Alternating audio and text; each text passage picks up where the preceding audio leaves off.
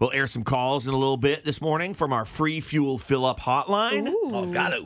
$500 to uh, help you fill your oil tank or buy some wood or whatever you heat your house with. Yep, doesn't matter. Anything. Yeah, it's $500 in uh, heating assistance. By the way, all you have to do is call and leave us a message and you're in the contest. Seven seven one oh one Very three two. nice. Remember yesterday morning we were talking about how cold it was. And Oh it was, my it was God. single digits. Yeah, we for saw pretty much everybody. like f- Ugh. between five and ten degrees for everyone. Gross. Felt nice this morning, didn't it? Uh, today we're we're all around thirty. Yeah. Balmy. Uh huh. Uh-huh. Mm-hmm. I think this morning when I got in my car, it was like 23 degrees. Ooh. And it felt great after after the Yes. cold spell that we've had. I walked out of uh, the house and I was like, "Oh, it's nice out today." Yep. And then I turned my car on and I'm like, "Oh, it's not that nice.